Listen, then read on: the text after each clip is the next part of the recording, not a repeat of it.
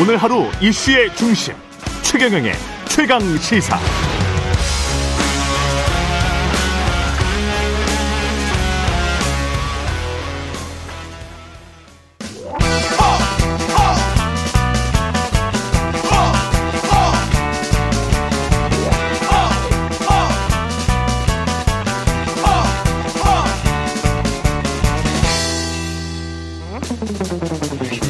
네, 링 밖으로 나간 박치기왕 만나는 시간입니다. 국민의힘 김재원 최고위원 자리하셨습니다. 안녕하십니까? 안녕하세요. 예.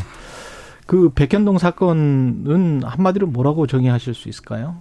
제가 사실은 대선 때 예. 클린 선거 전략 본부장을 하면서 아, 주로 이거 좀 보셨어요, 이거? 주로 이제 그 네거티브 대응 예. 그러니까 후보에 대한 네거티브 대응 상대파 상대편의 어떤 흑색 선전에 대한 대응 방안을 마련하고 그에 대해서 이제 방어하는 역할과 함께 예. 또 상대방 후보 검증 총괄 역할을 했거든요. 예. 그때 이제 저하고 관련된 분이 음. 조금 거리는 좀 있지만 관련된 분이 백현동 사업, 예, 백현동 사업의 초기 단계에 좀 관여하다가 빠졌다고 하면서 저한테 그때 당시에 이 이야기를 많이 했어요. 제보를 해왔어요? 예, 근데 이제 그분이 다 아는 게 아니고 어. 또 결정적인 뭐 증거가 없어서 어. 어, 대선 때 사실 그냥 이렇게 어, 백현동은 대선 때 별 이야기 없었죠. 문제만 하면서 옹벽 이런 아파트를 허가해 아. 준데 종상향 에 문제가 있다 뭐 이 정도만 하고 예. 잘못 이야기하면 잡혀 들어가니까 그랬는데 음, 음, 사실은 이 사건에 대해서 제가 알고 있는 바로는 음. 예. 지금까지 밝혀진 뇌물 사건 중에는 최악이다. 아, 뇌물 사건이다. 그러니까 저 이재명 대표가 관련되어 있는 예. 어, 부정 비리 사건 중에는 최악의 사건일 거다라고 알고 있습니다. 그래서 그래서 누군가가 그러면 돈을 받은 거예요? 그래서 이제 뇌물 사건이라면 우리가 이제 그 이야기를 한 번 하면 아 안 돼요? 예 아직까지 예. 뭐 어, 근데 확정된 어쨌든 게 없으니까. 예, 어쨌든 예. 어, 이 사건에 대해서 검찰에서 확정적으로 음. 어, 저 정식 사안을 요구했잖아요. 그것도 예. 야당 대표에 대해서, 그것도 그렇죠. 국회의원에 대해서, 그것도 직전에 대선 주자에 대해서 그러면 어, 이것에 대해서는 이미 피의자로 입건을 하고 음. 상당 부분 어, 수사가 끝났고 음. 또 제가 알고 있는 사실에 근접하지 않을까라는 추측을 하면서 음. 이번에 조사를 받고 나면 음, 이제 수사가 급물살을 탈 것이고 음. 또 최근에 그 이화영 부지사가 이 보여주고 있는 여러 가지 태도가 대북 보면 관련해서요? 예, 대북 송금 300억 불에 대해서 결국은 이재명 대표에게 보고했다는 이야기를 계속 하려고 하는 걸로 보이고 예. 또뭐 실질적으로 그렇게 했다고는 언론에 보도가 나오고 있잖아요. 예. 근데 그것을 법정에서 자유롭게 진술을 하면 이제 증거가 되니까 음. 그것을 못하게 하기 위해서 부인부터 시작해서 듣도 보도 못한 이화영 부지사가 선임하지도 않은 변호사가 들어가 가지고 의견서를 이화영 변호사가 동의하지 에, 네, 이화영 부지사가 동의하지 않는 즉 피고인이 동의하지 않는 의견서를 변호인이 제출하고 어 저 재판부에 대해서 뭐 기피 신청을 한다든가 이런 식으로 마구 그 음. 재판을 극단적인 그, 어, 그, 저, 저, 피고인의 적법하고도 그 임의적인 진술을 막기 위해서 예. 극단적인 불법을 지금 변호인들이 사용하고 있거든요. 예. 이런 것이 결국은 이재명 대표가 증거 인멸을 할 가능성이 훨씬 크다. 예. 라는 그런 법원의 판결, 법원의 판단을 가져올 가능성이 저는 크다고 봐요. 그러면 백현동 사건뿐만 아니라 이게 합쳐서 이 두 건이 합쳐지면 네. 뭐 아마 어 그 구속영장이 청구되고 또 어, 구속영장이 청구되면 이재명 대표 본인은 물론 뭐, 뭐 당당하게 진술하겠다 하지만 가서는 뭐 딴소리 할 거예요. 근데 음. 문제는 이제 방탄국회를 못 여는 거죠. 음. 방탄국회를 열어도 어, 이번에 또, 또 다른 여인께서 혁신안이라고 내놔서 예. 민주당의 많은 의원들이 음. 이재명 대표가 없어져야 공천에 좀 더 도움을 받겠다고 생각하도록 또 만들었잖아요. 아. 이런 그게, 모든 것이 그게 오히려 이재명 대표에게 불리하게 작용할 것이다. 그래서 민주당과 관련 네. 있는 두 여성께서 예. 이재명 대표의 목을 조우고 있고 궁극적으로 이재명 대표를 하루빨리 교도소로 보내는데 두 역할을 여성이 하신 한 것. 여성은 또 누구죠? 이화영 부지사의 아, 아, 아. 부인께서 아, 오케이, 알았습니다. 예, 알겠습니다. 예, 이화영 전 부지사의 부인, 그리고 김은경 혁신위원장, 이렇게 네. 말씀하시는 것 네. 같고요. 그래서 제가 보기에 예. 찬바람 불기 전에 그게 그말그 말씀이시죠? 지, 지난번에 네. 찬바람 불기 전에 교도소로 가실 것이다 그렇게 말씀을 하셨는데 그런 추측이 된다는 거죠. 뭐. 입추가 지났어요. 그렇죠. 그렇죠? 그러니까 입추면은 이제 이제 달 그 달이 사실은 제일 날씨와는 연관이 있더라고요. 뭐 어쨌든 태양보다는 어쨌든 제가 보기에는 뭐 네. 어, 어, 그렇게 멀리 오래 오래 남지 오래 남지는 않을 것이다. 영장 청구가 기각되지 않을 것이다. 이렇게 생각을 하시는 것 같습니다. 그러니까 보통의 경우에는 네. 어, 저그 음. 혐의가 좀 있더라도 정치인의 경우에 음. 그저그 반대 증거를 낼 수 있는 예. 방어의 기회를 주겠다 이렇게 하는데 예. 이 이재명 대표와 관련된 사건들은 뭐 보면 주위의 사람들이 돌아가신다든가 또는 지금 저렇게 극악하게 어. 어, 재판을 방해한다든가 예. 이런 것을 보면 증거인멸 우려가 아주 크다 이렇게 생각할 수가 있겠죠. 예, 재판부가 그렇게 판단할 것이다. 네. 민주당은 그 이후에 만약에 이제 의원님 말씀대로 되면 두가 이제 그냥 뭐 안 될 수도 있으니까 두 가지 시나리오로 생각을 해보죠. 그 첫 번째 구속영장이 받아들여지면 하고 아니면 기각되면 구속영장이 받아들여지면 민주당은 어떻게 됩니까? 저는 뭐 기각될 가능성은 없다고 없다. 보니까 오케이. 그러면 그거는 뭐 빼고 예 전자만 이야기를 이제 이제 해주십시오. 그 다음 문제죠. 우리가 예. 막 좋아하는 분들이 많이 계신데 음, 이재명 대표가 빨리 에, 저 좋아하는 분들이라는 게그 구속을 바라는 분들이라는 그렇죠. 뭐 거예요? 빨리 구속돼야 뭐 해결이 되지 왜 이러느냐 하고 뭐 저 우리 지지자들 만나면요 아. 왜그 뭐 이재명 한 사람 그 해결 못하냐 이런 식으로 말씀을 하시는데 아 그래요? 예. 사실은 이제 이재명 대표가 민주당을 가장 지금 옥죄고 있는 분이죠. 민주당이 사실 어 그 우리나라 민주주의 역사에서는 굉장히 역할을 했고 또 그 민주주의 발전에도 기여한 그런 어 지금 야당이지만 집권 경험 있는 그런 당이죠. 그런데 이재명 대표는 사실 과거에도 음.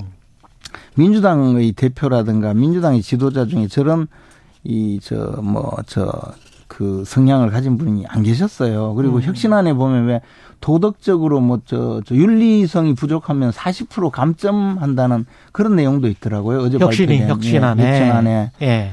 아니 그러면 윤리성이 부족한 사람으로 따지면 뭐 변호사법 위반에 무슨 뭐 음주운전에 예? 전과 사범에 그것도 자범 수준의 전과에 형수한테 쌍욕하고 이런 분이 40% 감점 받아야 되잖아요.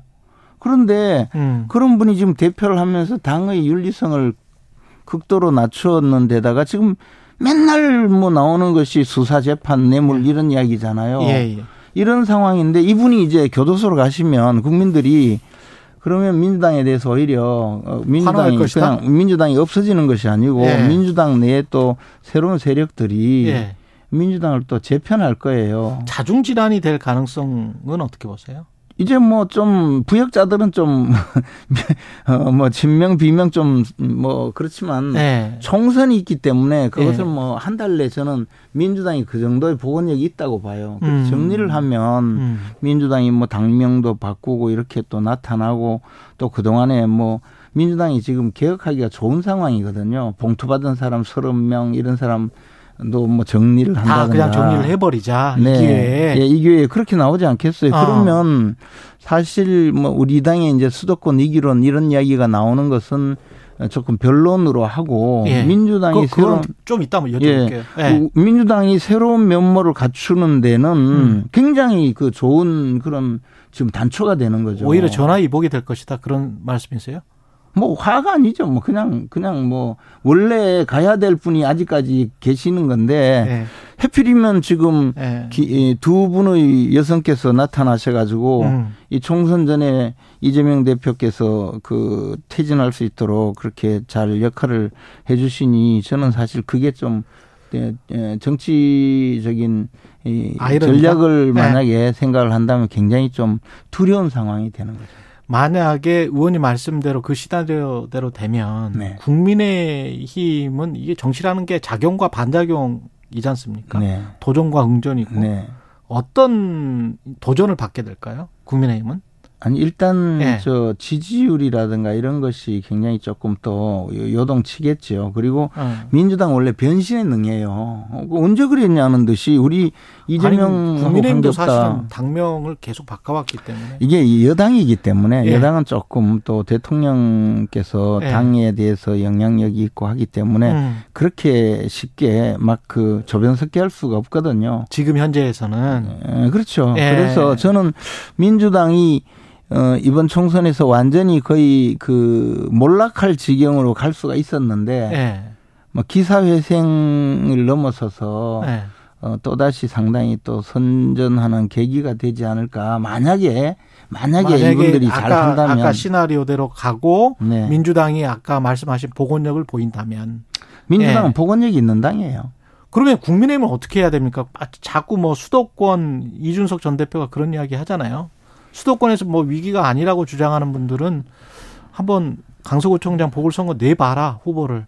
그러면 알그 것이다, 뭐. 이준석 대표는 자기가 대표 시절에 또 이런 때는 예. 어, 그 무공천 하자고 주장해서 제가 또 어, 공천 무공천 어디, 어디가? 못했던 적이 있죠. 어느 어느 대구, 지역? 대구 중남구 곽성 음, 곽상도 현 지역. 아, 아니 근데 이준석 음. 대표가 이야기하는 거는 뭐 그게 예. 전략적이진 않고 자기 예. 개인적인 뭐 어떤 입장이고 한데 어찌 됐든 예.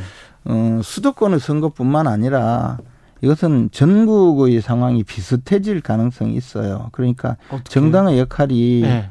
어, 새로운 인재를 그 내놓고 어. 국민에게 심판을 받고 그 다음에 우리가 집권하면 어떤 세상을 만들어 주겠다라고 정강 정책을 통해서 국민들에게 에, 보여주는 것인데 그것에 대한 심판이 어디로 갈지 음. 그러니까 야, 야당에 대해서 심판을 해야 되는데 심판을 할 사람이 몽땅 그 모든 것을 뒤집어 쓰고 안, 안 나와. 나타나지 않으면 예. 어, 지금 뭐 예를 들어 뭐 잼버리라든가 이런 것까지 네. 또저 책임론이 어, 분출한다든가 이럴 가능성이 없지 않죠. 그래서 잼버리는 사실 현 정부 책임 아닙니까? 아 저는 네. 이제 잼버리를 저그 새만금 지역으로 끌고 간 네. 그 사람들이 오늘날 어, 이 모든 책임을 져야 된다고 생각해요. 거기는요, 절대로 그 잼버리 대회를 해서는 안 될 곳을 어, 새만금 지역에 이 농지로 조성해 놓고 그것을 산업용지로 바꾸기 위해서 온갖 지금 수단을 부리고 거기에 고속도로 뚫겠다 심지어는 공항을 어, 유치하겠다 이러면서 지난 10년 동안 벌인 결과가 어, 어린 청소년들을 그 늪지 그 저 농지 로 지금 저저 끝나면 저거 논, 논- 논으로 다시 조성해야 아니 될 그러면 지역으로 시- 끌고 그게 가야 되는 그렇게. 알았으면 12개월 동안 그러면 부지를 좀 바꾸든지 조직위가 있고 어. 현 정부에서 부지를 바꿀 수는 없는 것이고 네. 그 현장에서 아니, 그 현장에서 해야 되는데 바로 옆에 뭐 무주나 뭐 이런 데 있잖아요. 아니 그러니까 처음부터 네. 무주 태권도원으로 유치를 하자는 의견이 있었음에도 불구하고 어 그것을 그 묵살하고 정부가 그렇게 할 수는 없었어요. 조정을. 아 그거는 이제 네. 저 유치 자체가 전라북도가 유치하는 것이니까 음, 알겠습니다. 어, 그래서 뭐 그것은 뭐 잼버리 이야기가 뒤에 나왔어야 되는데 앞에 조금 좀 네. 나와가지고 국민의힘 그 총선 전략을 여쭤봐야 되는데 왜냐하면 여러 가지 이야기가 나오거든요. 지금 신당설도 심지어는 나와요. 대통령 신당설. 뭐 신당 그 다음에 삼지대야 뭐 유승민, 이준석 뭐 이런 분들의 분이 삼신당. 예, 몇 네. 분더 계시는데 그래서 이제 네. 이저 총선 국면에 가면 오히려 음. 어, 민주당은 털어낼 사람들 제대로 털어내고 음. 새로운 모습으로 나타나고 예. 보수는 분열해서 서로가 싸우는 이 국면으로 가면 그것이 이제 저 굉장히 좋지 않는 그러니까. 통합을 하- 해서 그러면 주문 되잖아요. 공천을. 그게 또 쉽지 않죠. 아니, 아니, 상식적으로 이게 표가 될 것 같은데, 왜냐하면 지난 대선에, 아니, 제가 만약에, 세상에 그렇게 쉬울 것 같으면 아니, 아니, 저는, 아니, 지난번 대선 때도 이기기 위해서 안철수하고도 손잡고, 이준석도 나갔다가 두 번 다시 들어오고, 그래가지고 대선 이겼잖아요. 국민의힘 입장에서 제가 말씀드리는 거예요. 그러면 이제 총선 때, 야, 이게 좀 쉽지 않을 것 같다. 그러면 또 손잡으면 되는 거 아니에요? 그래서 네. 뭐냐면 쉽지 않을 것 같다. 네. 이것이 위기가 올 수도 있다. 그리고 이런 상황에서는 이런 전략으로 가야 된다는 판단을 하는 사람도 있고 어. 무슨 소리야 지금 우리가 지금 우리 세상인데 이렇게 또 가는 사람도 있을 수가 있거든요. 그게, 그게 어디가 더, 물론 우리 세상인데 이게 훨씬 더 지금 큽니까?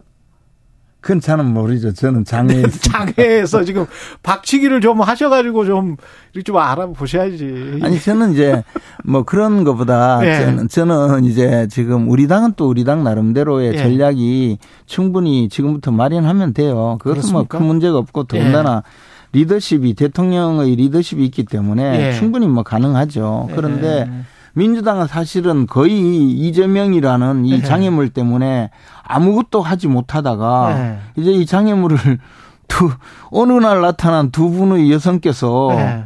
그냥 교도소로 보내는 그 단초를 잘 제공하셔가지고 네. 어, 쉽게 치워주고 손 안 대고 이 당이 저 제대로 되는 거 아니겠어요?